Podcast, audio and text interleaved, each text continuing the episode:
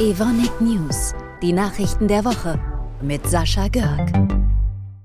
Hi Sascha, wir haben ja schon mal darüber gesprochen, dass Evonik auf Nachhaltigkeit setzt, aber neben Produkten und Technologien gibt es da ja noch einen anderen Ansatzpunkt, nämlich den Transport. Die meisten unserer Produkte werden ja mit L K Ws zu unseren Kunden transportiert und das ist ein riesiger Hebel, um etwas bewirken zu können. Und wir setzen jetzt verstärkt darauf, dass die L K Ws mit Bio-L N G im Tank fahren. L N G, also Liquefied Natural Gas, also Flüssiggas. Und wieso jetzt Bio? Naja, Bio ist das dann, wenn Biomethan zum Einsatz kommt. Das äh, gewinnst du zum Beispiel aus Bioabfall oder aus Pflanzen. Und was ist am Biomethan jetzt besser im Vergleich zum Dieselkraftstoff?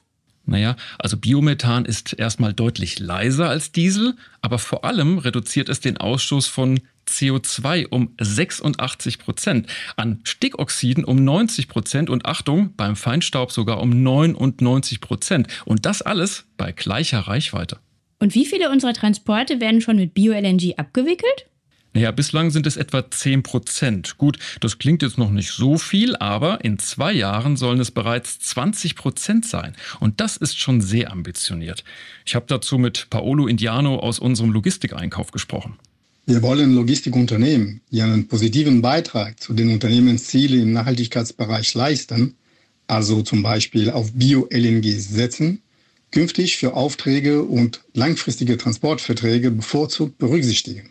Für Spediteure zahlt sich der Wechsel von Diesel zu Biomethan auch finanziell aus, durch aktuelle Mautbefreiung in Deutschland und steuerliche Vorteile.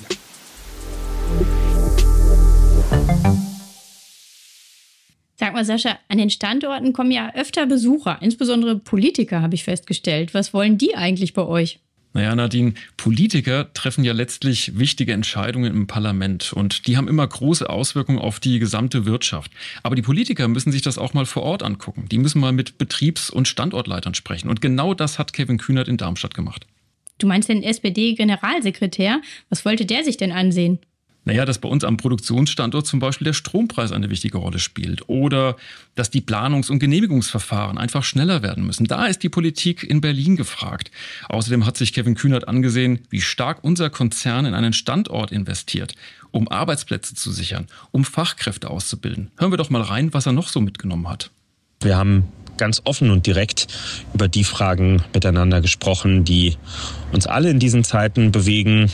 Fragen der Wettbewerbsfähigkeit, gerade in der energieintensiven Industrie in Deutschland und Europa. Vorneweg ging es natürlich um die im Moment zu hohen Energiepreise, gerade wenn es um langfristige Investitionsentscheidungen im internationalen Wettbewerb geht.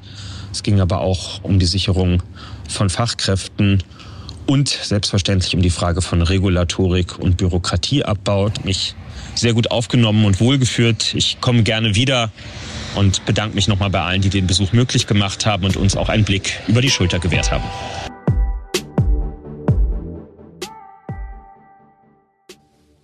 Nadine, ich habe gehört, dass der Nobelpreisträger Benjamin List beim Wissenschaftsforum Evonik Meets Science ausgezeichnet wurde. Richtig, mit der Bergius Lecture. Die geht übrigens zurück auf den Nobelpreisträger Friedrich Bergius und der hat bei einer Vorgängergesellschaft von Evonik gearbeitet und das, was er so an Forschung gemacht hat, das beeinflusst uns bis heute. Deswegen ehren wir eben Wissenschaftler, die einen wichtigen Beitrag zur Entwicklung der Chemie geleistet haben, wie jetzt Benjamin List. Ja, und das ist ja nicht irgendwer. Der ist Direktor am Max-Planck-Institut für Kohlenforschung. Aber warum haben wir ihn denn ausgezeichnet? Ja, das hat uns unser Chief Innovation Officer Ralf Marquardt erklärt. Wir prämieren Benjamin List für seine Arbeiten auf dem Gebiet der asymmetrischen organischen Katalyse. Er hat es geschafft, organische Katalysatoren zu entwickeln, die tatsächlich die eine stereochemische Form des Moleküls selektiv herstellen und auf diese Art und Weise einen hohen Beitrag geleistet zur ressourcenschonenden Chemie.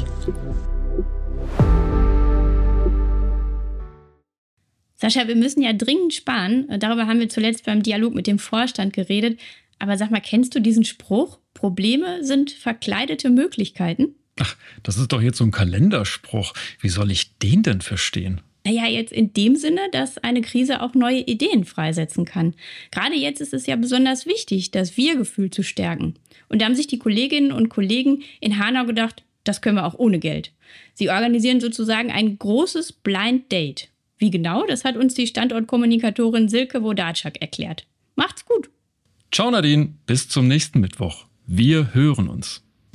Gegessen wird ja immer, auch wenn gespart werden muss. Und da derzeit viele Veranstaltungen aufgrund von Einsparmaßnahmen ausfallen, sind die Möglichkeiten zur Vernetzung halt gerade stark eingeschränkt. Da haben wir uns gedacht, warum nicht einfach mal ein Netzwerkmittagessen organisieren? Wir reservieren also einen langen Tisch in der Kantine und dann geht's los. Allen, die nächste Woche dabei sind, wünschen wir ganz viel Spaß. Evonik, Leading Beyond Chemistry.